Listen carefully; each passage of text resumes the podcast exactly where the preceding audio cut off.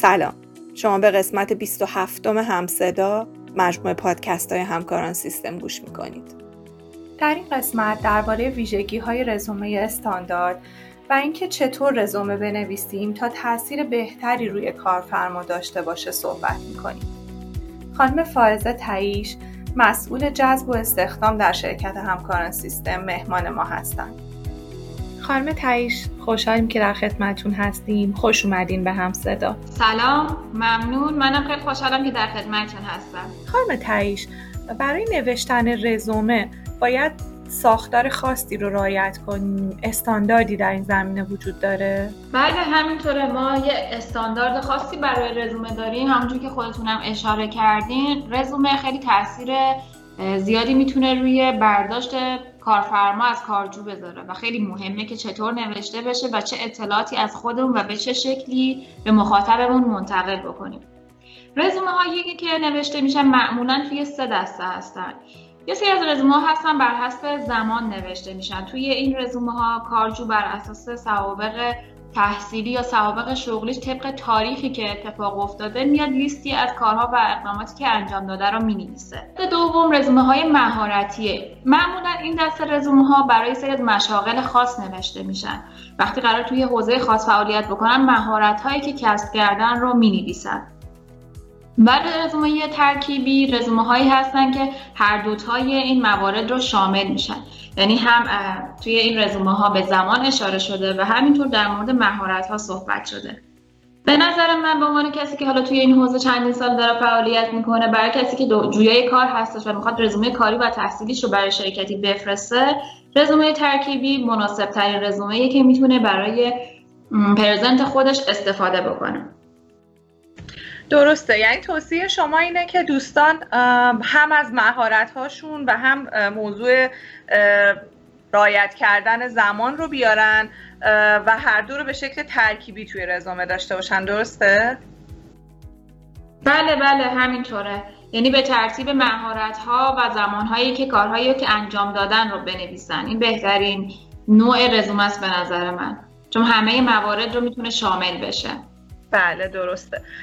حالا تو این رزومه با مدل ترکیبی یا هر کدوم از مدل هایی که شما بهش اشاره کردین رو اگه دوستان بخوان انتخاب کنن اطلاعات خودشون رو باید با چه ترتیبی توی رزومه ها بنویسن؟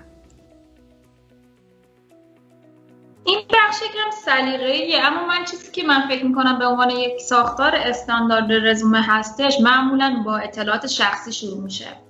حالا توی اطلاعات شخصی ممکنه این سوال پیش بیاد که چه مواردی باید بنویسیم چه مواردی لازم نیست توی رزومه باشه. من اون چیزهایی که فکر می‌کنم مهمه رو براتون میگم و همونطور که خدمتون عرض کردم یکم سلیقه‌ایه اما استانداردش فکر می‌کنم به این شکل باشه بهتر توی اطلاعات شخصی پیشنهاد می‌کنم که از یک عکس استفاده کنید اینکه یک عکس عرف باشه بر رزومه کار نمیگم حتما سه در چهار باشه نه اما یک عکس عرف استفاده کنید نام و نام خانوادگیتون کامل نوشته بشه. اگر شغل خاصی مد نظرتون هست پیشنهاد می‌کنم که حتما توی رزومتون عنوان شغلی مد نظرتون نوشته بشه. محل سکونتتون. محدود کافیه نیاز نیستش که تا پلاک خونم توی آدرس بیاریم. پیشنهاد می‌کنم که فقط محدوده مثلا تهران گیشا. به این شکل نوشته بشه. وضعیت نظام وظیفه. همونطور که در جریان هستیم برای یه سری از شرکت ها ممکنه برای آقایون این موضوع موضوع مهمی باشه. پس خوبه که وضعیت نظام وظیفتون رو ذکر بکنید اطلاعات تماس. شماره موبایلی که توی رزومه می‌ذارید حتما شماره باشه که در دسترس باشه و دقت بکنید که اشتباه ننوشته باشید ایمیل سازمانی اگر دارین یا ایمیل شخصی اگر دارین می‌خواین توی رزومتون باشه سعی کنید هایپر لینک بکنید که دسترسی بهش آسون باشه. پیشنهاد من اینه که آدرس فضاهای مجازیتون با توجه به اینکه الان مصاحبه ها بخشش به صورت مجازی هستش هم توی اطلاعات شخصیتون باشه. اگر لینکدینی دارین که روش فعالیت انجام میدین پیشنهاد می‌کنم این بخش هم توی اطلاعات شخصیتون اضافه بکنید. درسته. راجع به اطلاعات تحصیلی چطور خانم در مورد اطلاعات تحصیلی بستگی داره برای اون کارفرما که چه اطلاعاتی از شما می‌خواد. اما من فکر می‌کنم استانداردش اینه که ما باید علاوه بر اینکه نوع دانشگاه رشته تحصیلی رو می‌نویسیم سال شروع و پایان تحصیلمون هم توی رزوممون باشه. اگر مشغول به تحصیل هستید اینو توی رزومتون قید کنید. اگر فارغ تحصیل هستید سال فارغ تحصیلی رو حتما ذکر کنید در مورد معدل هم یه وقتایی از من سوال میشه که معدل خوبه توی رزومه باشه یا خیر. من فکر می‌کنم اگر معدل ما جز معدلایی هستش که بالا معمولا به عنوان یه پوان مثبت توی رزومه در نظر گرفته میشه بنویسیمش. اما اگر به هر دلیلی معدلمون پایین شده خیلی ضرورتی نداره توی رزومه هاتون بهش اشاره بکنی. اما به نظر من رشته تحصیلی اگر گرایش داره مهمه که باشه سال شروع و پایان مهمه و نوع دانشگاه هم از اونجایی که برای خیلی از شرکت ها ممکنه مهم باشه اینها رو ذکر بکنید درسته. یه موضوعی که فکر کنم برای دوستانی که رزومه می نویسن خیلی مهم باشه همینطور برای کارفرماها. اینه که تجارب کاری قبلیشون یا سوابق کاری گذشتهشون رو با چه مدلی بنویسن؟ شما توصیه می‌کنی؟ این قسمت خب خیلی اهمیت زیادی داره. می‌تونه می‌تونه خیلی اطلاعات زیادی از یک فرد به مخاطب منتقل می‌کنه من پیشنهادم اینه که اگر می‌خواین سوابق کاریتون رو توی رزومه ذکر بکنید اول از همه نام شرکت یا اون مؤسسه جایی که باهاش کار می‌کردین رو بنویسی. عنوان شغلی که شما توش مشغول بودین. به طور مشخص کارشناس منابع انسانی کارشناس فروش. یه شرح مختصری لازمه از کارهایی که خود شما انجام میدین بنویسید نه اینکه کار شرکت چیه یا اون تیم چه کاری انجام میده این رزومه معرف شماست. پس لازمه که شرح وظایف خودتون رو به صورت مختصر بهش اشاره بکنید. تاریخ شروع و پایان خیلی مهمه. سعی کنید تو نوشتن اطلاعاتی که از خودتون ارائه میدین صادقانه باشه.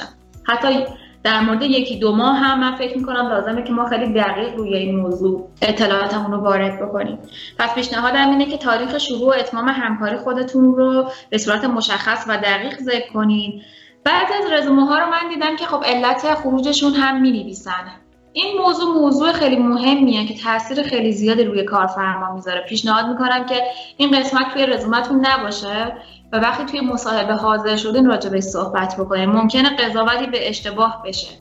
به طور مثال من چند تا رزومه بررسی می‌کردم که خب یه بخشش نوشته شده بود که علت خروج تعدیل. اولین برداشتی که ممکنه توی ذهن یه نفر بیاد خب احتمالا نیروی خوبی نبوده که تعدیل شده. اما ممکنه واقعا شرایط سخت اون شرکت باعث این اتفاق شده باشه. پس پیشنهاد می‌کنم این قسمت رو راجبش توی جلسه مصاحبه صادقانه و واقعا دلایلی که باعث خروجتون از اون شرکت شده رو مطرح کنید. عنوان کردنش توی رزومه شاید خیلی درست نباشه. و اینکه یک سری از رزومه ها پیش اومده که ما دیدیم رقم حقوق رو ذکر کردن حقوقای شرکت های قبلیشون. این فکر می‌کنم موضوع شاید خیلی اهمیتی نداشته باشه. اگر توی چون یه موضوع شخصی شما هستش و پیشنهاد می‌کنم توی جلسه مصاحبه اگر راجبش صحبت شد راجب این موضوع توضیح بدید نوشتنش توی رزومه خیلی کمکی به شناخت اون فرد از ما نمی‌تونه بکنه. ممنون. چه نکات دقیقی رو اشاره کردین. فکر کنم حتما دوستان هم استفاده می‌کنن. خانم تعیشی یه موضوع دیگه وجود داره تو رزومه ها. تحت عنوان مهارت ها یا توانمندی هایی که افراد ممکنه به شکل های مختلف توی دوره تحصیل یا کارشون رو کسب کرده باشن. این اشاره کردن به مهارت ها و توانمندی ها ضرورتی داره؟ بله حتما می‌تونه تاثیر بذاره روی ذهن مخاطب. ما معمولا ممکنه برید سه تا چهار دست از مهارت هایی داشته باشیم که بخوام توی رزوممون راجبش صحبت بکنیم. من یه دسته بندی براش در نظر گرفتم. یه سری مهارت هایی هستش که ما به صورت آکادمی به صورت خودآموز کسب کردیم. خوبه که اینها رو بنویسیم. به صورت سلف استادی مثلا من این مهارت رو به دست آوردم. یه سری مهارت ها هستش که کار با ابزار و نرم افزاره. و اینکه چقدر تسلط داریم. به طور مثال من تسلطم روی اکسل چقدر اینها خوب نوشته بشه و بهش اشاره بشه. سعی کنیم ارزیابی واقع بینانه از خودمون داشته باشیم. اگر من اکسل رو در حد مقدماتی بلدم توی رزومه به سطح بالا و پیشرفته اشاره نکنم. این می‌تونه توی مصاحبه منو گیر بندازه. یه بخش دیگه هم هستش مربوط میشه به زبانهایی که ما بلدیم. من پیشنهاد می‌کنم اگر زبان رو در حد خیلی خوب بلدین بهش اشاره کنیم من رزومه هایی داشتم که خب نوشته شده بود زبان های خارجه نوشته بود عربی انگلیسی و همه رو مبتدی و ضعیف زده بود مبتدی زده بود. لزومی نداره ما همه این موارد رو اشاره کنیم. اگر زبانی رو بهش تسلط داریم یا مهارت نسبی خوبی توش به دست آوردیم همون یک مورد رو اشاره کنیم کافیه. مورد بعدی هم دوره ها و مدارکی هستش که ما به دست آوردیم. ممکنه مثلا من تو دوره خاص شرکت کرده باشم مدت دوره و مؤسسه که این دوره رو گذروندم و سالی که این دوره رو سپری کردم خوبه که جزء اطلاعاتمون نوشته بشه. پس توی بخش مهارت ها که معمولا توی قسمت انتهایی رزومه هر فرد میاد خوبه که به این چهار مورد اشاره کنه اینکه لزوما یه لیست بلند بالایی از مهارت و توانمندی هایی که بنویسیم که شاید خیلی ازش هم استفاده نکرده باشیم یا خیلی بهش تسلط نداشته باشیم کمکی نمی‌کنه. پس سعی کنید رزومه که می‌نویسیم خیلی خلاصه و مختصر نوشته شده باشه.